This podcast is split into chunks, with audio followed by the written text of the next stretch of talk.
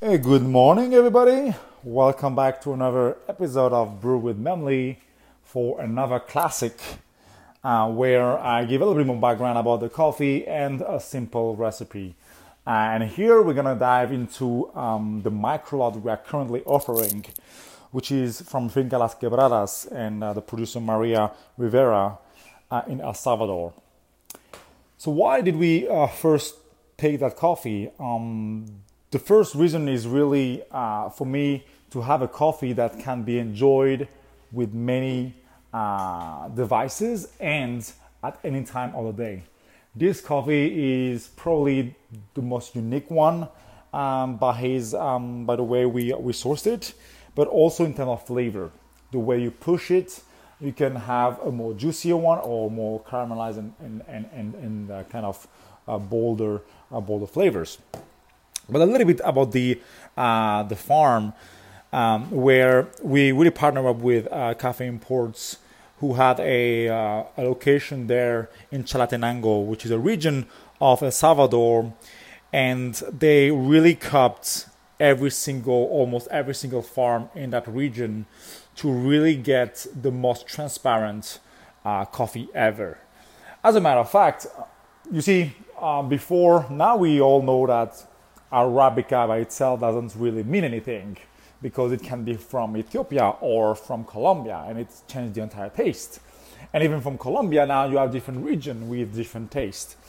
But if you really want to go further, you realize that within a same farm, certain um, certain varieties of Arabica display different characters, like the classic Caturra, is really that's very sweet, chocolatey, and burnt sugar notes. Um, heirlooms are more in the, into that floral, stone fruit, and uh, and lemony, um, lemony flavors.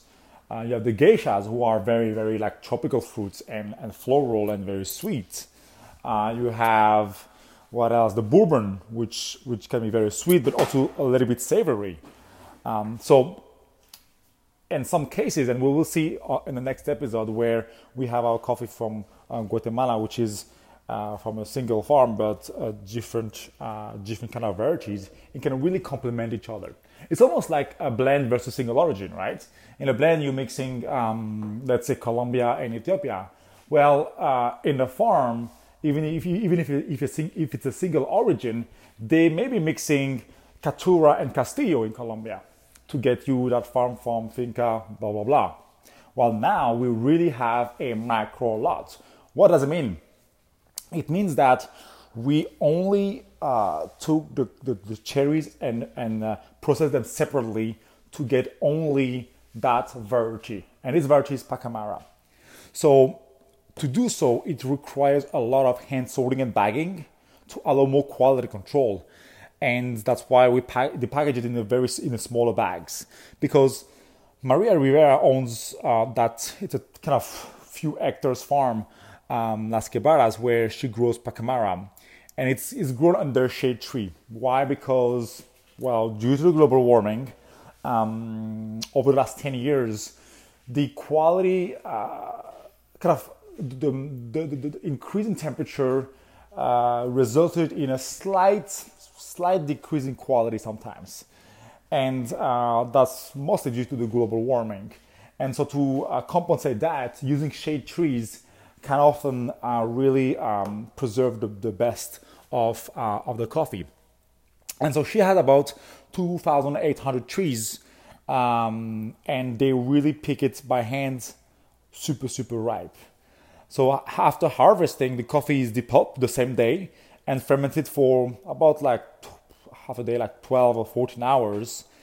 It is then washed twice, a little bit like the um, like the uh, the washed uh, Ethiopian we have, and then they dry it for 18 to 22 days. And so, uh, well, first and foremost, uh, this is 100% owned, a woman-owned farm, which which will really make this coffee uh, even more unique because um, we have more and more women-owned uh, cooperative and farm in the coffee industry, and it's been resulted with um, a huge increase in the community and an impact in the country. And second of all, the pacamara. So pacamara is um, is a just imagine a children or how, how, how can, I, can I call that that? Yeah, the children between a paca uh, and a maragogipe, which are two very large beans. And so the pacamara is super super large. It's a very very chubby beans, chubby bean, but not that dense either. So it's a it's a kind of very hard to roast. Uh, why? Because um, larger stuff needs more cooking, right? If you um, if you cut if you if you cooking or baking uh, fries, right? Uh, if you chop them very uh, finely, it will be quicker to uh, to bake or cook. But if you bake the entire potato, it will take a little bit longer, and you require more energy to kind of cook the inside. So you have to, to, to take that into consideration when it comes to uh, larger beans. But also the density. Here, the density is not that high, the, the moisture level is not that high. So if you apply a lot of heat, you may burn the coffee on the outside. So it's really, really delicate. So what we did um, in order to compensate for that, we actually reduce reduce our uh, bite size by about 10-15% to allow more air circulating inside. Because mm, I believe in a drum, the bite size we really pick the bite size based on the um, on the size of the beans because we want the equal amount of air circulating uh, in the drum allowing for both the convection um, air but also because at certain points your airflow also cools down uh, your roast so in order to have consistency uh, we really uh, kind of check out the volume of the beans in the drum and I just divided by the total volume. It's a little mathematical formula and kind of find the batch by bite, best batch size.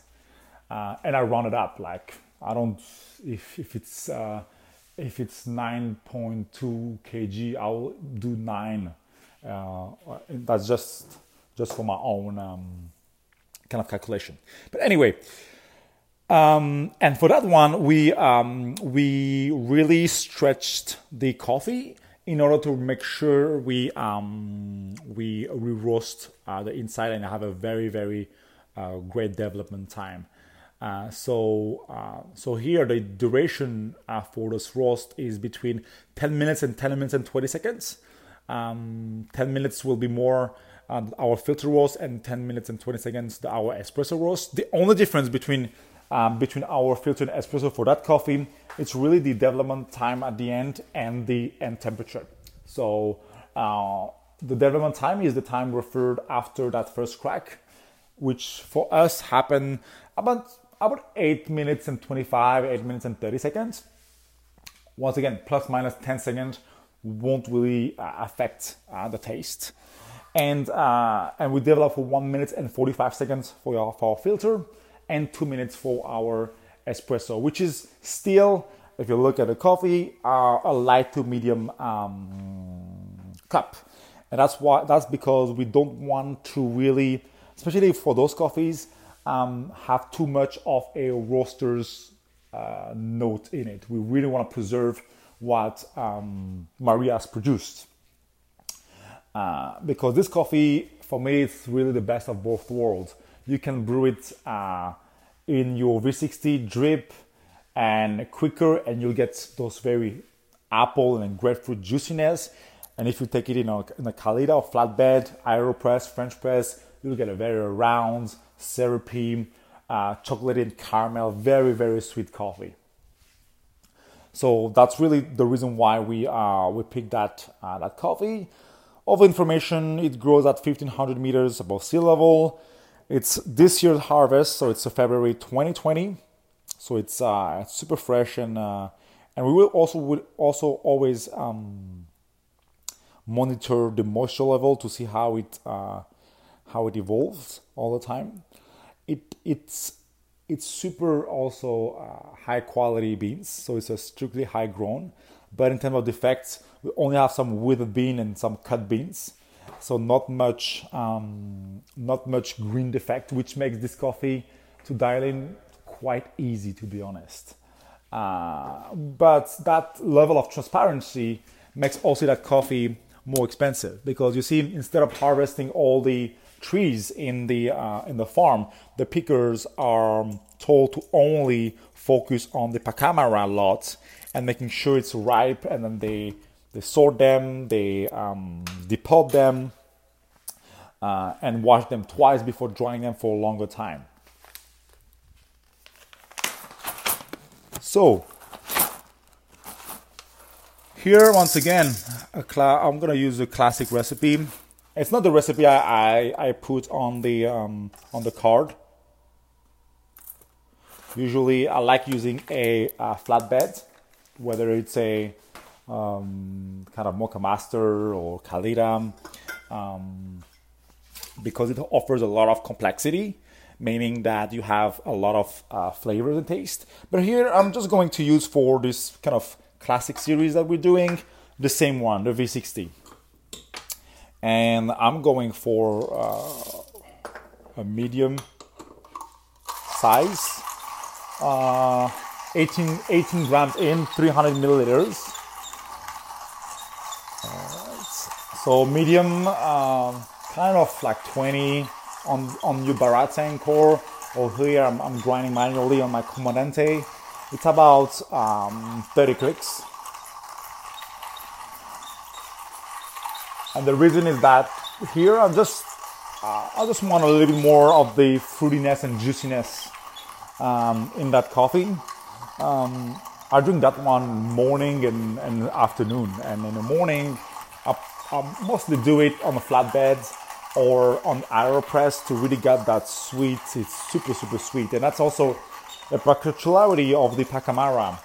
It is, it's a good Pacamara, uh, well roasted, show, should have a very, very high uh, sweet notes uh, when you compare it with other washed coffee. And if you want to go for the sweetest of the sweetest, then uh, a natural Pacamara or a honey Pacamara uh, will bring even more sweetness uh, to your cup. So we have some natural processes, of course, but here, uh, when something is already sweet as it is, I like bringing complexity and, and balance. I think um, balance is really what we are um, looking for uh, this year. And the most important thing also consistency. So we, we invested in, in um, control material, quality control material to check the green beans, the size, the densities, the moisture, etc., etc., to make sure that um, we, uh, we preserve uh, the best of our green coffee because believe me once the green coffee is good it is not too hard to uh, to roast especially with a difference of of temperatures and um, environmental condition here in Texas the hottest thing is not the temperatures I would say but more the humidity all right because with the humidity when you're heating up when you want to cook something you're also cooking the air. That kind of messed up with the entire uh, thermal transfer. All right. And so the first one you, you grind it, the smell is really, it's almost like a candy apple. Um, and quite intense. And you can tell um, like now I can I can I can smell because I smell a lot of things for work, right? But by only by only smelling the dry aroma, I already know that uh, it's a great coffee.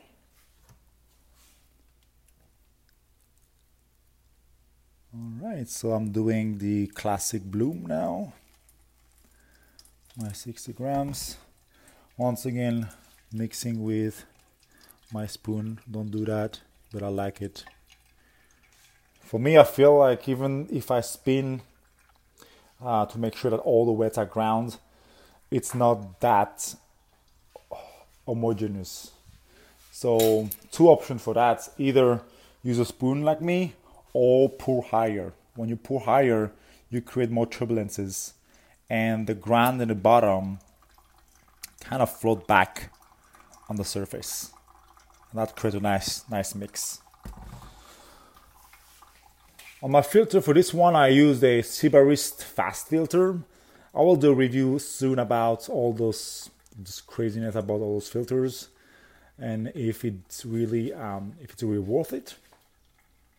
It has an effect, of course, in the uh, in the flow. And once again, regardless of the grain size or or the um, how should I say the grinder you have, try not to have clogging. I think it's it's my coffee pet peeve. It's clogging when the when it's dripping at the end very slowly, and you see that the you feel that the coffee is, is struggling sort of to um to go through. Well, a little bit fast on that one. To the right. Let's see. Another tip is also um, smelling, uh, smelling how, when you're uh, you're brewing. And I think it's a tip learning, you know, from my family with always smelling as you brew it, especially on immersion style, uh, like French press, Aeropress, Turkish coffee, siphon. When you smell, you can really have a good representation of the coffee and when to stop it. Um, so that's why I like I like I like smelling um, smelling the coffees as it get grainy. Here you go. We're done on two minutes and 27 seconds. A little bit faster, that's fine. It's not that fast. Once again, I have back my rule of thumb of plus minus 10 15 seconds in uh, in in filter brewing or in roasting, which doesn't really impact. I mean, I try to do a triangulation between a roast that ended at 9.50 and one at 10 minutes and honestly it's super hard to, to guess i guess two out of eight and i think it's just luck mm. It, it smells almost like um, you have a, a juice with added sugar it is super super caramelly mm delicious. This is almost um, it's, it's, it's very uh, very juicy and very sweet, and it's something you can really uh, you can really enjoy as it, as it is. Uh, and on espresso, um, it mixes super well with milk. So I hope you have uh, learned something today as well about the, our micro lot from um, El Salvador. We always have a great coffee from El Salvador every year, and this year um, we work with um, Maria Rivera from uh, Finca Las Quebradas, uh, where I'm always amazed by uh, by the quality of the Pacamaras uh, sourced there in this region, and um, and you can be sure that we will always uh, seek for um, for those in the future once we have more, I would say, volume um, that be very interested to have the same farm, same coffee, same varieties, but different processes or different uh, varieties from the same farm. But stay tuned, um, we may grow faster than expected. Uh, thank you very much, and uh, talk to you next time.